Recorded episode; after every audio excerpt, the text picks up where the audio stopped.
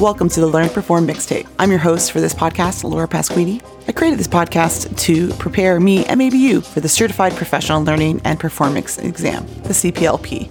These series of podcasts will be my open study notes. Welcome to the learning. In episode 2.2 Learning Theories, we're going to answer the questions How do adult learners actually learn? What are the best ways and what are the characteristics of learners and the appropriate selection of instructional methods that we need to create for effective, targeted training solutions that meet the learner's needs and the business goals? For section 2.2, the learning objectives are these we're going to look at the role of learning theories and how they play into the design of learning solutions. We're going to discuss two different theories around Maslow's hierarchy of needs and Malcolm Knowles' concept of andragogy and its importance to instructional design. We'll explain the differences between teaching and facilitating learning and we'll want to describe the individual characteristics of learning, specifically the roles that motivation, goals, experience, and culture and how they play into how adults learn. We're going to dive into the theories of learning and memory. That includes behaviorism, cognitivism, constructivism. You may know them. And we'll describe the concept of learning, the brain model, and how it relates to adult learning, and talk about the six external, internal, environmental, and influences that factor adults' ability to learn. And we'll talk a little bit around Howard Gardner's concept of multiple intelligences. So, needless to say, this episode is jam packed of all learning theories. So let's talk about the adult learner and how theories and instructional design play into what we need to think about for training and learning solutions. Learning theories explain some reasons why training techniques may work better than others and help talent development professionals design effective learning solutions. So trainers can really improve performance by facilitating learning in a traditional or virtual classroom, one-on-one or on the job in an organization. And there's so many strategies to think about. So we need to think about the adult learner first to help identify how we can best train those employees. So let's talk about the learning strategies, tactics, experiences, and learning environments that support the theories, relating to the design of materials, to the difference in way adults learn, explain why training is designed as it is, and assess designs to ensure that it meets the needs of learners and outline the fluent influences. So let's talk a little bit about the learner themselves, adults. You know, you know how they are. Um, adults are going to be different than training anyone in uh, K 12 education or even higher ed. That's not to say that our adults aren't in higher ed, but there are some concepts that are going to look different from a non traditional learner. So, lots of training design books go into it. And I'm going to look at first the ISD from the ground up. That's uh, Chuck Hodell's fourth edition. He talks a little bit around um, the science and practice of learning and how these adults that are learning and the versus the pre-adults are going to be different in how you treat what you're going to prepare as an instructional designer. So pedagogy is a term most often associated with learning in children, so those pre-adults. Andragogy is the term used for adult learners. So much of this distinction is made in some circles, other people don't. Some people interplay the term all the time, and you see pedagogy around. Regardless, we're going to talk about the differences, specifically around um, just the two different populations. So let's look at a little bit around the learner characteristics. So life experience is really useful in a course for designing for adults and pre-adults or children may not have much experience to draw upon so it's not as relevant to include in any sort of training development the um, self concept of the learner. Pedagogy looks at the learner who is dependent on that teacher, that facilitator, that instructor. Andragogical um, learners are really self directed and motivated to learn on their own. When we look at prior learning experiences, it's really important for andragogy that you use experience as a resource for self and others. Um, readiness to learn is directly related to the age and the curriculum for that pedagogical, that pre-adult. But for andragogical, it's developed from life experience.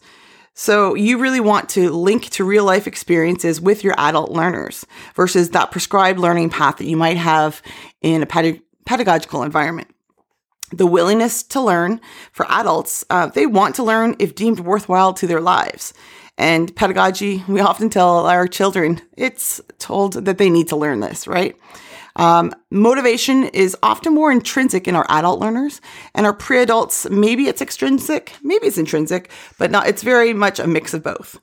So adults learn best by the, these key elements for instructional design. And I like that Chuck sums it up. Don't waste time, design for immediate usefulness, build from previous life experience, make it welcoming and safe, and connect to work and life. I think that's sound advice that he provides in chapter 14 of his book. So, looking at this and how we facilitate learning, individual learning will really um, be characterized by these key factors motivation, goals, experience, and culture. So they want to know the what's in it for them, and adults really want to know is this leadership program going to give me a raise or promotion? Am I going to get to another role in the company or maybe move on somewhere else? So they really want to get a sense of learning for either um, accomplishment or goals or things they want to do in their career life. Goals comes in next. So they really want to achieve a particular goal or an interest that's satisfied through learning. So they want to apply it to real life and practical experiences they'll use on the job. Experience, instructional designers can link information to a learner's existing knowledge. And that really creates a powerful learning experience and training opportunity where you can directly apply to the concepts they know on the job and they're just building on that. Finally, culture. So we talked about this in talent management, uh, 7.7 cultural awareness, but the values, rituals, and shared or different points of view must be reflected in the instructional design and account for that organizational culture. So if safety or quality or ethics or innovation is a real key driving force in your organization, you want to build that in and think about um, how that is related to training. Um, other places that might want to dive into customer service orientation or team based or constructive development may want to incorporate that kind of learning. So there's different approaches to motivate learners and Oftentimes, these four foundational principles to motivate out learners are inclusion. So they're part of the environment, they feel respected, and they are willing to participate and not be afraid of being humiliated. Or it's really thinking about the, creating those positive experiences to facilitate and make connections. The attitude, it's a combination of the emotions and data resulting of a positive attitude towards the learning. So offering them choice, preferences, and making it personally relevant will actually help that attitude. You want to give it meaning. Uh, that's number three. That's sustained involvement in an engaging format. So it's a relevant topic, engaging format, connections to the purpose, and understand what is being learned for the work role and why. And then competence. It comes from applying and practicing learning to receive feedback on progress. So you really want to offer incentive to learn and reward. So what they'll get out of um, having something complete within their career profile and portfolio. So, culture can often influence this learning, and we know this through nonverbal messages that don't match, or maybe there's a reluctance to speak. In particular cultures, it's not favorable to talk up when the instructor is teaching, Maybe there's limited eye contact in some cultures or proximity or that distance. So we have some cultures that have power distances. Some are standing closer to one another and also power distance in their structures of their organizations. So questions to ask as a learning designer before developing any training are, what are the cultural norms or values that might exist in the organization? How do they differ among all learners? What implications do these norms or values have in designing the content? And adjustments, what needs to be made in terms of the design. So you could think about this in a few different ways. And I'm going to jump back and talk a little bit about um, beyond the idea of the adult learners, you know, the self concept, their readiness, orientation, and motivation to learn. All those are there from Malcolm Knowles' Adult Learning or Andragogy. And I put a link to an article that describes a bit more if you want to read on we can jump back to Maslow's hierarchy of needs and explain the foundations of motivation from the physiological to the psychological needs. So the basics of food, drink, sleep, shelter to safety, needs of fear of freedom, need to be safe. Third is belongingness, going up that triangle and stacking up. So needs for friends, family, connection. Uh, the fourth on the tier is esteem.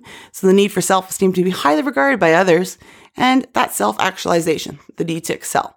So, thinking about um, building on those, there are ways that learning theories can help memory. And this is how learners will internalize that information and all that knowledge and the skills you're trying to train about. So you want to increase the success of transfer of learning for retention, and then they'll take it back to the job. So how we access, treat, and retrieve information with these three classic learning theories is critical. So we're going to talk about um, behaviorism, cognitivism, and constructivism.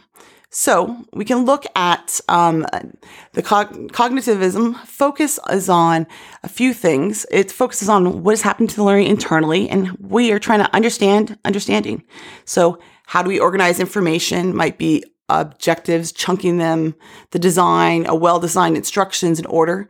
We want to have our learners assimilate new content into their existing knowledge. So start from the current, use examples, real life stories, things like that. And we want to strengthen the new knowledge into memory. So practice feedback, maybe a summary, summarizing, reflection, test, or on the job application. And then focus on the attention of answering that question, though, what's in it for me, or movement and activities. Behaviorism is the opposite. It looks at the stimuli externally, so not internally, and it looks for stimuli and response predict and control behavior. So this might be done through reinforcement or rewards. So external controls affect that internal processing of the information coming through in learning. So we're looking at observable behaviors and practical design concepts. So the objectives of the instruction are clear and criterion reference testing. We're testing prototypes, target targeting specific things and chunking content based on learning objects. So we're going to see this on the job. So behaviorism establishes clear, unmistakable kind of behavioral practice, not just theory. We're going to work to help learners acquire behavioral skills. It's highly specific and it's observable. So the learners will know they have succeeded because they have demonstrated, shown, or explained that they know advantages of that are really strong because they can see those. I've accomplished a skill, like I can play these four chords on my ukulele. Versus advantages of cognitivism treats people as adults and focuses on those thinking skills. So we're looking at building foundational knowledge, concepts, information, rules, and it really is thinking about um, the basis for which action will be taking place.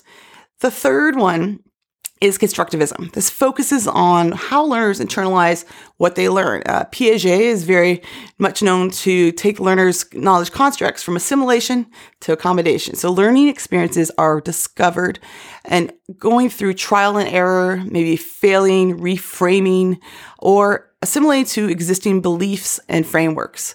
So constructivism is influenced by cultural settings, and learning designers should really think about um, having learners take responsibility and ownership for their learning.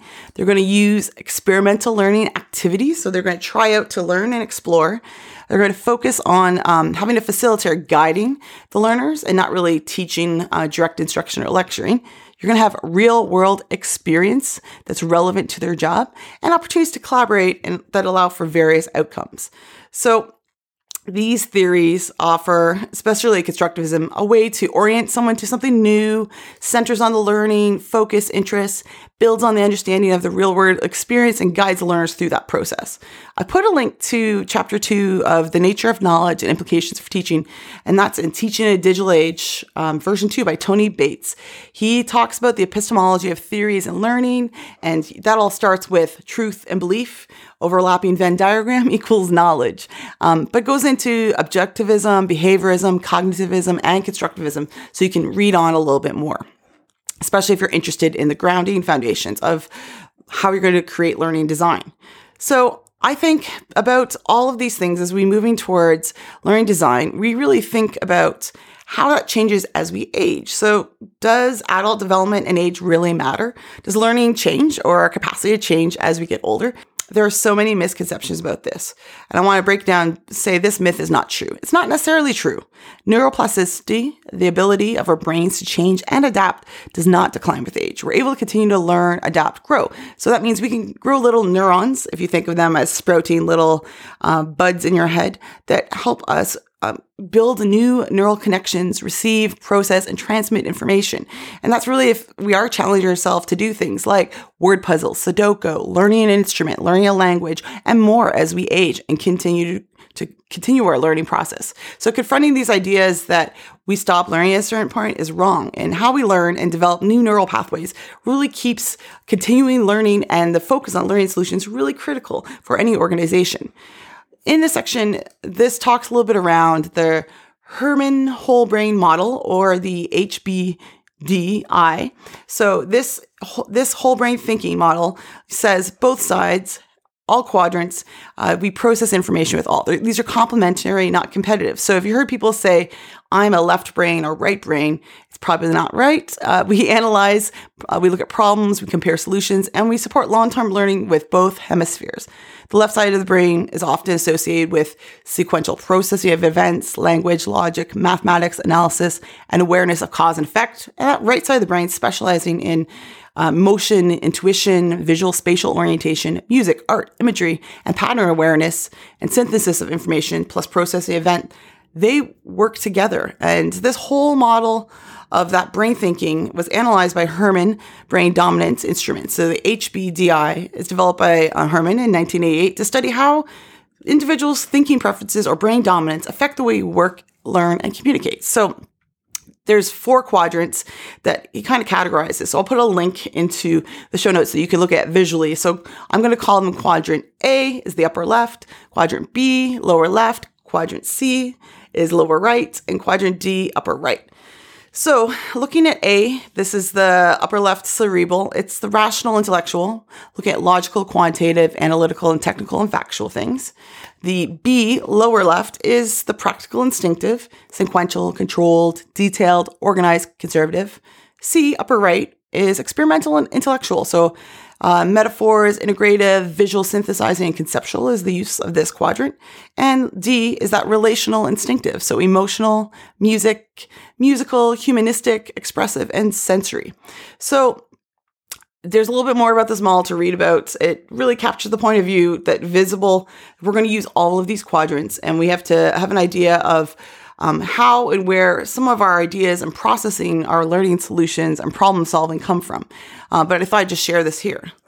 Other factors that come into play are external and maybe environmental. So that's something to think about if you're going to think about training environments, both digitally or online, or in the classroom setting, um, in an on site training. So, what will that factor? Some external environmental factors could be time, stress, job status, leaving their office, maybe their peers, who's in the room, like if a supervisor is there um, family issues, health issues, company conditions, and more. So that's often even outside your control. The last learning theory is Howard Gardner's multiple intelligences. So in 1983, he suggested there are multiple ways to measure and account for intelligence. He developed the multiple intelligence theory, which states there's no single way in which everyone thinks and learns. So Gardner created a list of intelligences. So we have linguistic verbal, that written or spoken word. We have logical mathematical, an aptitude for math, deduction, logic. Spatial is that picturing and seeing, that's a visual. Bodily, kinesthetic, so anything around movement or being physical. Musical, an aptitude for expressing yourself in music, song, playing instrument. Interpersonal, aptitude for working alone. Naturalistic, you really want to be outside and being with nature existential, an aptitude for understanding your purpose in life, and emotional, uh, identifying emotions and sensing. All of these intelligences will impact how people process information when learning. Gardner believes that most people are comfortable in three to four of these intelligences and avoid others. So he does define intelligence as measurable, an aptitude that people use to create and solve problems and valued by culture, but he does say intelligence is not fixed. So you shouldn't typecast yourself into one or three or four of these areas. Oftentimes it's misused and misunderstood. And I put an article from Edutopia just around how this theory is widely used, especially with our learners uh, in K 12 or pre adults. So when you give learners any access to this information, you do want to think about multiple ways to access information, how to individualize lessons and learning, and incorporating multiple things like the arts into lessons but you don't want to use this theory or this kind of typecasting into labeling learners into a particular intelligence or confusing any sort of preference or aptitude with that's only how they learn. So we don't want to have learners perceive that they're only good at these three or four things when they really can incorporate all of these intelligences to how they learn and how they take in knowledge. Stay tuned for the next episode in 2.3. We'll get into individual learning preferences and a little bit more around this controversy on learning styles, uh, which we know is debunked. The other thing to think about the differences uh, between adults and our pre-adults, so andragogy, is looking at the differences between teaching and facilitating. So we know that teaching is telling. There's lots of lectures where you're just given information and it's dumped on you. But facilitation is that guide on the side. So we want to bring participants, especially those adult learners, to concepts, skills, and information and make sure they understood. We think that teaching is more pedagogical in most ways. We see a teacher in front of a classroom, someone lecturing, and we want andragogical facilitating. So we want there to be less presentations, lectures, webinars, webcasts, and we want to have more brainstorming, small group discussion, role playing, case studies, debates, teaching back, and other interactive ways to learn. So this is really what's going to motivate your learners adult learners to get involved in your training solutions and thinking about instructional design, it's going to be really critical that we look at ways we can engage and challenge our adult learners. What are things do you think about for designing concepts for your professionals and employees that you're training? Are the things in your instructional design practice that you incorporate specifically targeted to adult learners? Let me know. I'd love to learn more. Thanks for listening to the Learn Perform mixtape. If you're liking this podcast, subscribe, tell a friend, give me a like, and give me a review. If you're studying for the CPLP or you have already, let me know. I'd love to chat and I'd love to get your advice. Comments, questions, thoughts, and love are always welcome. And I have my details in every episode notes. So please reach out. Let's connect.